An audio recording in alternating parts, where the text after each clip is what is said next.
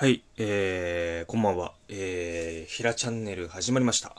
えー、今日の話っていうのは、まあ、昨日のね、あの、告知を見てくださってる方は分かってると思うんですけど、えー、その今のね、コロナ時代をどう生きるか、えー、メンタル整え方についてね、えー、話していこうかなと思っております。えー、っとね、あの、シンプルですよ。あの、心の整え方って、多分。あのまあ、えー、まあ、今4回目ですね。今日でまあ4回目なんですけど、まあ1、2回目、3回目通して多分お話をちょっとしてるかもしんないね。してるんですけど、どういうことかっていうと、まあ一番ね、あのー、なんか、とっつきやすいっちゃ変だけど、まあ、やりたいことやることっすね。本当に心の整え方っていうのはもうなんか、本当になんか、なんつうのかな、うーん、なんつうのかな、やりたくないことやらなくていい時代になってきてるんで、なんか無理して仕事しなきゃいけないとか、無理して運動しなきゃいけないとかって、もうどうでもいいんですよ。こういう時だからこそ、やりたいことを思う存分やればいいし、なんか、なんていうのかな、仕事がなくなって、家賃が入らなくなって、住めなくなるかもしんないって、僕も経験あります。あのー、そういうことあるので余計にね、思ったのが、それがなくなったがゆえに、えー、帰ってきてね、実家に帰ってきて生活するとかってこともあったんで、すごく気持ちはわかるんですけど、あのー、いいことも悪いことも良くなるために起こることなので、そこはあんまり心配しすぎない。その時はすごくドキッと僕自身もしたんですけど、大事なのはそこではないんですよ。そのターニングポイントが起きて、その後どう過ごすかの方がよっぽど大事なわけで、その時に、あのー、なんか、もやもやしてしまったりってもちろんあるんだけど、そこじゃないんですよ。その後に、じゃあ、もう結局なくなったんだからやりたいことやろうよって。だから今のコロナもそうですよ。もうなんか、えー、外に出れなくなってしまったっていう状況があるわけじゃないですか。で、それはもう決まってて規定事項としてあるわけじゃないですか。で、そういう時に、やっぱり、なんで外出れないんだろうってネガティブに考えてしまうし、僕も正直ゼロじゃないです。あります、あります、全然。行きたいとこも行けないし、運動も外でできないってももちろんあるんですけど、それをずっと言ってたって、現実は出れない、出ちゃいけない、自粛って決まってるわけだから、じゃあその中で何ができるかを考えていくしかないんですよ、レースに判断して。じゃあ何するかっつったらやりたいことやればいいんですよ。こんな時だからこそ。こんな時に外出れない。ああ、例えばその出れないことをネガティブにずっと考えたりするじゃないですか。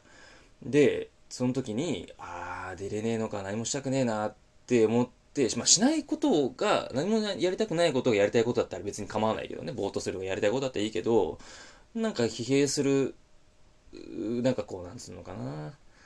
なんか、ネガティブにネガティブに行き過ぎちゃってて、やりたいことがあんのにできない自分になっちゃうのはすごくもったいないんですよ。で、どうしてもやりたいことできないんであれば、僕が部屋の中でできる、その、一番の心の整え方、やりたいこと以外のことでね、説明すると、あのー、やっぱり、瞑想するとか、えー、あとは食事をしっかりとるとか、食べたもの食べればいいし、あとなんだろうな、うーん、普段やらなかったことをやるチャンスだと思うから、部屋の中でできることは、例えばですよ、これが合ってるかどうか間違ってるかどうかっていうのは、各々のの考え方だからわかんないけど、わかんない。なんか普段できなかった、えー、なんか、自分がブログやりたかったらブログを立ち上げるとか、うん、なんだろうな。うーん、僕で言ったらこのラジオをやるってこともそうですよね。なんかやラジオやりたいなと思ってたんですよ、個人的に。そのラジオの、うん、アプリを使ってなんかできないかなって。最初、一番最初はまあ、なんだろう、YouTube でラジオやろうと思ったんだけど、やっぱサムネイルとかも作んなきゃいけないとかっていうちょっと手間も考えたりすると、正直僕結構めんどくさがりなんてめんどくせえなと思っちゃうわけですよ。でもこのね、アプリであれば、普通にボタンを押して、ね、何分かも見れるし、効果音だって入ってるしね。うん、いろいろこう、なんだろ、ハッシュタグもつけれたりはするから気軽にできるっていうので、ちょっと使わせてもらってるんですけど、なんか、自分のやりたいことをやるために、メンタルを整えなきゃいけないんであれば、やっぱり、瞑想するとか、えー、あとはなんだろうな、ストレッチするとか、うーん、あとはまあ、ゆっくり寝ることかな。ゆっくり寝ることプラス、ちょっと近所を散歩する。5分でもいいし、散歩するとか、あとは、今ね、あの、部屋の中で動画見れるから YouTube 見て、心が元気になるような画像とか動画見たりとか、っていうのが、うん、なんかいいような気がします。はい。あとは何だろうね。心の整え方だもんね。うん。映画見るとかもいいかもね。うん、コロナ時代だからっていうわけじゃないかもしれないけど、でも、なんか、コロナの前だろうが、アフターコロナだろうが、一緒だと思うんですよ、やることって。整え方って。うん。コロナあってもなくても一緒のような気がするし、うん。全部そう、まあ、もうまとめて言っちゃうと、自分の心の状態が良くなることを率先して直感信じてやればいいんですよ。ちょっとスピリチュアル入っちゃうんだけど、僕スピリチュアルのこともちょっと喋ってるんで、いろんなとこで。まあ YouTube は多めに喋ってますけどね、Twitter とか Facebook で喋ってるけど、なんかね、大人になればなるほど、社会的な目線とか、地位とか立場とか、うん、例えば父親だったら父親、母親だったら母親とか、なんかわかんないけど、部長だと部長って立場で物事を考えてしまうことがよくあって、僕がね、その立場がね、あんまりないからかもしんないけど、なんかね、そういうなんか物差し、大人の目線でしか物事考えられないと人生すげえつまんないんですよ。はっきり言って。な親がこう言うからとか、ほんとクソどうでもよくて、ありがたいねっつってありがとうって言っとけばいいんででも俺やるからって、私やるからっていいんですよ。なんか、コロナあるない関係なくこれ話になっちゃうんだけど、うん、これも話したかなこの前。話したけど、やりたいこと純粋にやればいいんですよ。うん。なんか、怖がりすぎみんな。うん。部屋の中でできることを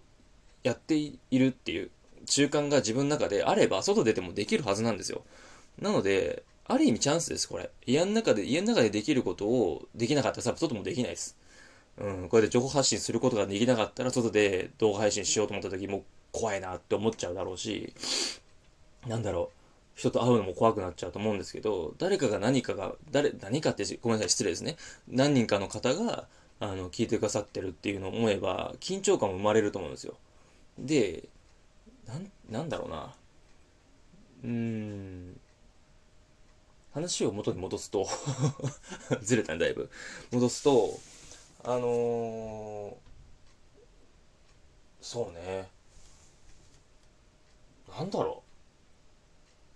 う。うんなんか整え方って言っちゃったけど今僕自身の、まあ、感じたことを言った方が分かりやすいのかななんかその方が伝わるかもしれないからちょっとお伝えするとやっぱ生きてることって当たり前じゃないんだなって今回のそのコロナのことに関してすごく味わったというか、うん、感じたんですよ。でなんか当たり前にあった日常っていうのって簡単にこういうことで人間の作った社会とか秩序って崩れるんだなっていうのを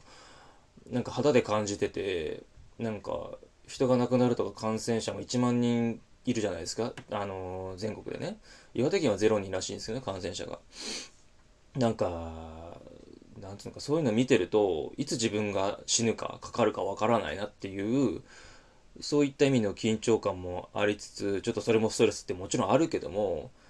なんか、同性と同時に感謝が生まれたりとか、今目の前にね、あの、僕の好きなこのソイラテっていうのがあるんですけど、朝日さんが出してるやつね。これ飲んでたりするときに、このペットボトルで飲み物飲むときに、普段はあんまり意識しないんですよ。そのコロナがなかった時って。普通に、ああ、その分感謝あるけどね。作ってくれてありがとうございますって言って、買ってきてくれる人に対してもありがとうって思うんだけど、より思いますよね。なんか、これ作るのって命がけじゃんみたいな。いや、いくら滅菌してるっつったってかかるかかかんないかわかんねえじゃんみたいなとかさ、思ったりすると、なんか普段よりも美味しく感じるし、ありがたみが生まれるから大事に飲むし、ごくごく飲むってことはあんましなくなったかな。なんか、そういうことに気づけたりするとちょっと緩和するような気がするんですよ、心がね。なんかストレス溜まったりとかしてても。なので、なんか、そういう感謝とか、ありがたみを味わるってことが、なんか一番心の整え方っていうことに関しては、なんかこう、リンクするというか、うん、心が落ち着くようなことなんじゃないかなっていうのは思いますね。うん。あのー、何でも当たり前、あって当たり前、いて当たり前、してもらって当たり前って、もう、なんかただの怠慢というか、傲慢というか、なんか怠惰な生き方だと僕は思ってるんですよね。それはコロナあるない関係なくね。うん、思うんだけど、よりコロナでなんかそれを感じ取ったというか、思いが出てきたというかね、気がするので、皆さんにもなんかそういう感謝をしていただけたらなんか周りの人も幸せになるしね、もちろんそれを見て自分も幸せになるんじゃないかなと思ってて、なんかうまく喋ってるかわかんないですけど、なんか僕のこのラジオではね、まあこれもちょっと先に言っとかなきゃダメだったんだけど、今、だから思い出したら言うけど、うまく喋ろうってあんまり思ってないんですよ。あの、うまい喋りと伝わる喋り方って全く違ってて、こうやって喋ってる中でも、話雑線したなとか、もうちょっとうまく喋れたらいいなってもちろん思うんだけど、なんか、それよりも、あ、こいつ一生懸命喋ってんな、こんなコロナとかの状況でも部屋の中で、できる探して喋ってんなって思ってくれるだけでも十分嬉しいし、うん、なんか初めてやったにもかかわらず最初からいいねもらったりとかしててもすごく嬉しいんですよ。もうコメントくれるくれないのが2の次3の次で、まず聞いてくださるかどうかだし、あ、こいつの話だったらちょっと暇つぶしに聞いてやろうかなって思えるぐらいの、うん、なんか熱量であったりとかね、うん、なんか、うん、目的とか、なんか、あれ、ね、なんかいろいろあるじゃないですか。なんか、そういうのが伝わってくれれば最初はいいなって思って配信してるんですよ。なのでなんか皆さんも、その、そういうことをやってほしいなってできることがあるんだったら、うん、なんかメッセージとして伝えるでもいいし、SNS 上で、何でもいいんですよ。学生の方だったら友達に元気とか送るだけでも全然いいんですよ。うん、それだけでもなんか社会貢献じゃないかなって思うので、なんか、うん、そういうことやっていく中での心の整え方もあると思うからね。うん、それも一つの心の整え方じゃないかなと思うので、うん、なんか、うん、いろいろ言いましたけど、瞑想するとかやりたいことやるとか、いろいろ言ったけど、一番はやっぱり、うん、身近な人大事にして、なんか言葉かけするっていうことが自分の心を整えることになるんじゃないかなっていう着手でいかがでしょう？そんな感じで、えラジオ終了したいと思います。ありがとうございました。それではまたお会いしましょう。さよなら。